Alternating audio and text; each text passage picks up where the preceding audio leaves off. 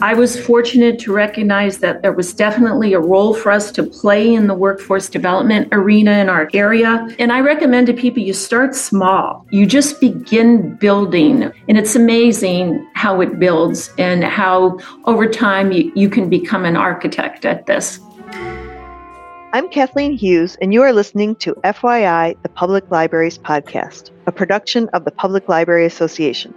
In this episode, our guests will discuss new research examining the role U.S. public libraries play in supporting workforce and small business development. The new report from IMLS and COSLA includes 10 library case studies and analysis that provides an increased understanding of current and emerging public library practices, how they intersect with existing workforce systems, key themes, and future considerations.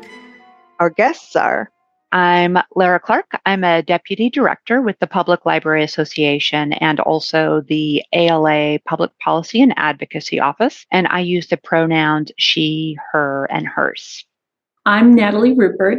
I'm the manager of the Career and Job Services Division for the Kenton County Public Library located in Northern Kentucky. And my pronouns are she, hers, and hers as well. Welcome. Thanks, Kathleen. It's a pleasure to be talking with you again, Natalie. About a year ago, we worked together with other members of the LibsWork network to produce a series of webinars for PLA that tackled a range of topics related to workforce development and provided practical tools and tips for libraries to plan, deliver, promote, and advocate for services to advance equitable economic recovery. We talked about service for folks who've been incarcerated, to youth workforce readiness, to using labor market information, which I think was one that you helped us with. And folks can find a link to the series archive on this podcast webpage to learn more. And since then, we've compared notes and worked on policy advocacy related to libraries and workforce services, particularly career navigators, and learned from recent PLA research that about 18% of all public libraries have staff with workforce development responsibilities. The report from IMLS and the Institute of Museum and Library Services and the chief officers of state library agencies shares 10 case studies, including from your library, the Kenton County Public Library in Kentucky. Can you start by telling us a little bit about about your library and your community. Kenton County Public Library is located in northern Kentucky, immediately south of Cincinnati, Ohio, along the Ohio River. The area also borders eastern Indiana. The system has three physical branches urban, suburban, and rural to be specific catering to approximately 160,000 plus cardholders.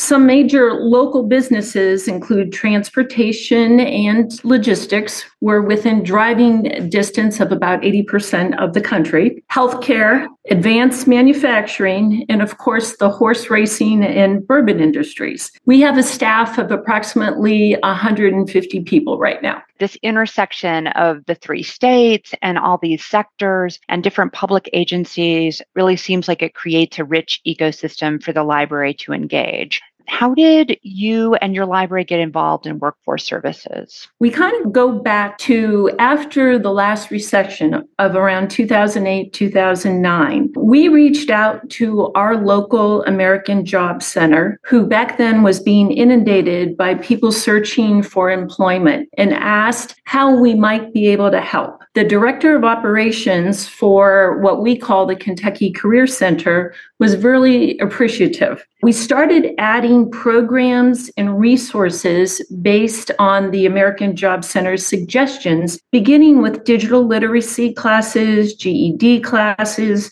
and adding standard job search skills programs like you might expect, resumes, interviewing, those kinds of things. I also spent considerable amount of time interviewing our local community partners who were engaged in workforce to uncover resource gaps. I wanted to add to our own services without duplicating the efforts of our community partners. That turned out to be something that was quite important to us. By recognizing that citizens considered us a center of education in the community, we started building our career and job services website and referred to it as Job Search Central. We try to make it easy for people visiting our public service desks or accessing our website online to learn about both ours and our local partners' resources. Our partners appreciated the support, and referrals between us have become a constant over the years this is one of the things that I really appreciate about this new report is that it talks about this referral process and it talks about it being across the entire ecosystem, right? To the library, from the library to the workforce agencies, to local employers. And this to me is a real through line for what we think of as quote, traditional library services, as well as what we see and hear from workforce agencies, and is also a topic that we see elevated during the pandemic.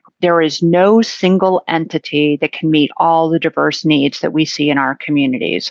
And that's true for libraries, but it's also true for some of our community collaborators. When I was in library school studying reference librarianship, one of the key elements was this idea of information and referral. And I know that you, Natalie, came mm-hmm. from a background in workforce as opposed to many of our listeners who might have come from within library school as I did. Talk to me a little bit more about the referrals that happen at your library. I think you have a few examples, and I think it helps to see what that actually looks like from where you sit and also from your background in workforce development. Librarians are natural researchers and teachers, so we thought we would focus on what we do best building well researched content for all our job search skills programs. All our instructors, either library staff or paid colleagues, are considered subject matter experts in their areas. Consequently, many of our community partners, especially social services agencies, send their staff to our classes for training. So that's kind of a, a new referral. So we go back and forth like that. We also offer a job search support group for professionals in transition and people interested in re entering the paid workforce. So twice a month, staff from our local American Job Center attend the meetings including a local veterans representative, and they assist participants with access to WIOA, Workforce Innovation and Opportunity Act funding for training to grow their skills and other services. Our American Job Center, also called the Kentucky Career Center, has adopted an attitude of meeting people where they are. And in our case, it's at the library they've mm-hmm. recognized that by us referring people to them, they now see what the types of people, our patrons that are coming in, and they've chosen to come here to help us. So that's been great. Also, our local Chamber of Commerce gets calls from people interested in relocating to our area, and they're looking for help finding jobs. So they now automatically refer people to our programs, and they have a video about NKYAG, which is our job search support group, posted on their website. Those are several symbiotic relationships that we have going on. I really appreciated in the report that they gave a little bit more detail. So if anybody's interested in learning more about NY NKYAG, the Northern Kentucky Accountability Group. Northern Kentucky Accountability Group. They share more details about that. And I also appreciate that people are learning from each other, right? Like the library staff are learning from partners, and partners are learning from library staff, and the patrons are learning from all of you. I think the library community knows well this idea of silos and how do we break that down without duplicating or reinventing the wheel, and also without creating more work for ourselves, right? Like, how do we leverage each other's assets? I think this referral piece is really important. And I also think that way that the report talks about three types of workforce and business development activities across the 10 case studies and, and kind of groups them in three ways standard, specialized, and community hub. And I like this because it really resonates with the range of services and capacities that we see in public libraries of all sizes, from towns to big cities, right? Every library is doing something in this space, even if they don't call it workforce development. And I like that it's inclusive of this powerful role that any and every library can play by providing access and help using technology. And then you just go from there. And without these fundamental resources, it's hard to make any kind of headway in the world. If you don't have access to a device, if you don't have have internet access if you don't have help. And I also like that it can serve as a pathway for libraries that might want to expand their reach with new services or collaboration. And I think many of the services that your library offers falls into this community hub tier with training programs with other partners, serving as a convener. Talk to me a little bit about what it takes to be a community hub in your mind from your experience. To be the trusted front door or a community hub for your patrons and local organizations and businesses, you need to provide access to accurate information about your community partners. To me, this means you have to take time to understand the missions of your partners and build relationships with them. There's a lot of competition for funding in communities we try to make it clear that we're not competing with our partners. We're supporting them and help them out without duplicating their services. For us, we started out focusing on our own American Job Center, and it's an umbrella organizations for many. So when I say American Job Center, covers a lot of ground. Also, our Chamber of Commerce. They, to us, were the two workforce leaders, and we kind of built from there. Right now, our executive director serves as the treasurer of our local workforce investment board. So he's very engaged. And I and several other members of our team serve on a committee called Grow Northern Kentucky. It's an initiative and our local effort to prepare our workforce for the future we're constantly engaged in the conversations that help educate the rest of the community about the future of work, what's to be expected in our area, and current job opportunities.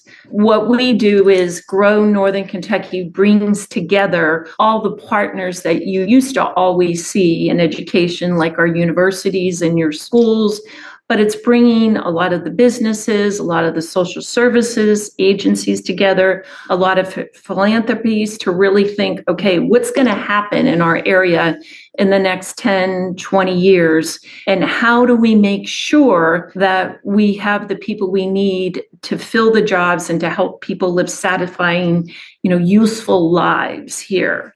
Well, and it seems like such an important place for libraries to be. All of those partners that you're talking about and this topic of economic vibrancy, it seems so critical to be visible, for the library to be visible in these spaces and for people to associate the idea of the library with the future of the workforce. There's just so many interesting pieces there in what you just said. One service that your library offers that I think is still pretty new, you're not the only ones doing it, but I think you might be one of the only ones in this report that speak to this. And I think that is career navigation. Can you tell us a little bit about what is this and how does your library support it or how does it enable this in your community in Kentucky?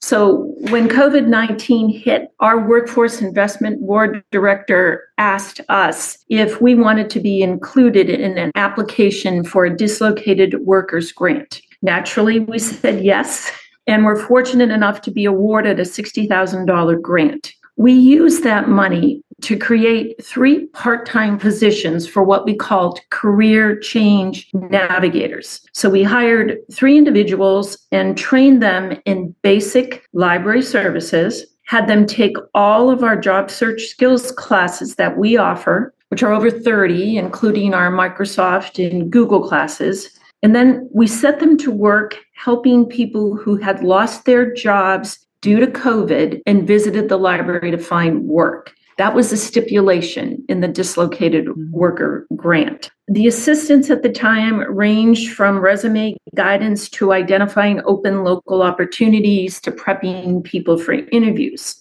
The program was so well used that when the grant ended, our director added the positions to our operating budget. What we did then is we changed the titles to straight career navigators and we advertise their services through our website, newsletters, and social media sites. The roles keep evolving and expanding as we adjust to today's marketplace. Some of the things that career navigators are doing in terms of career navigation are things like this. They'll meet individually with patrons to review resumes. They help people identify transferable skills. They raise awareness about career paths that have a lot of openings with our local employers. They provide access to our American Job Center resources, which includes some of the social services that people who have lost their jobs might need. And they prep people for interviews. That's a big part of what they do. They're also presenting weekly, one of them, at our American Job Center's orientation for people who have recently lost their jobs and have just started the process. They're up in front of those people that are new to unemployment, and it doesn't matter whatever their background is, they hear about our resources.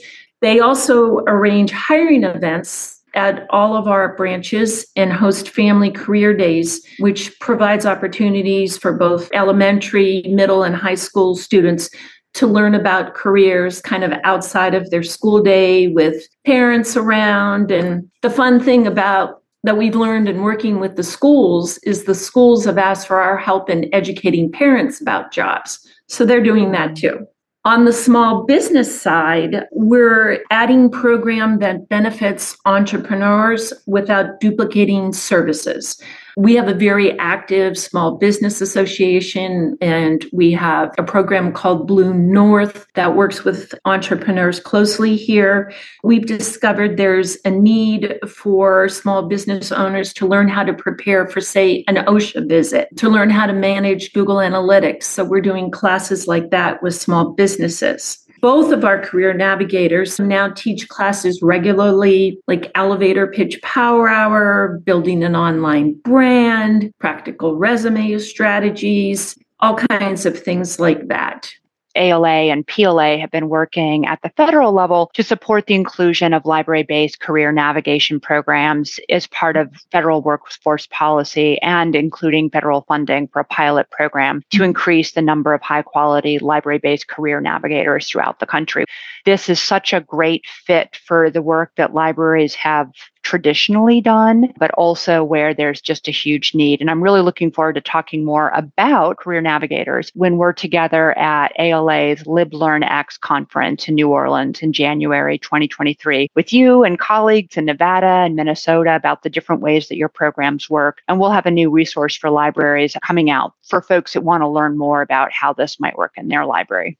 So let's wrap up with some practical steps. I think it can be a little overwhelming sometimes to know where to start. And you've obviously been doing this work for a while. What advice do you have for other libraries that would like to get started, add, or expand workforce services?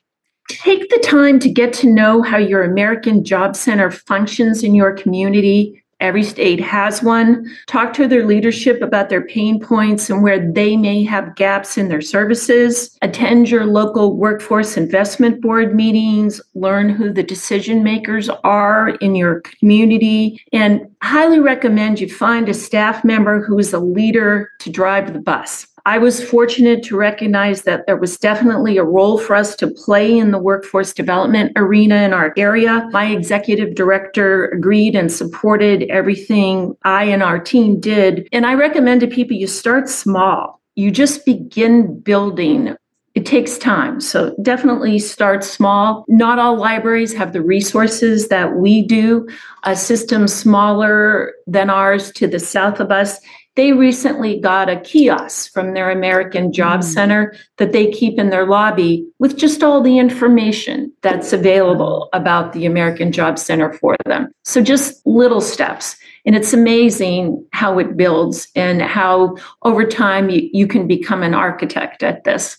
Thank you so much, Natalie. I think start small is good advice for almost anything we want to do in life, yeah. along with looking at the landscape, such as finding your local one stop or job center, and then listening to what the community needs. So I always appreciate talking to you about the things that you're seeing and hearing. And it's a good reminder that libraries are not in this alone. We do not need to carry the ball by ourselves or reinvent the wheel. We can start by simply raising awareness of our services with workforce agencies strengthening referrals and seeing where we can go from there. This economic development piece is something all local government officials care about. So it's a great place for libraries to be visible and plug in with local systems and help with our own advocacy so that we are understood to be leaders um, in terms of educational and economic opportunities. So I really appreciate all of your good work, Natalie, and I look forward to talking with you more about these issues in January in New Orleans. And I'm going to hand the baton back to Kathleen, but thank you so much for, for making time to talk with me today. Thanks, Larra.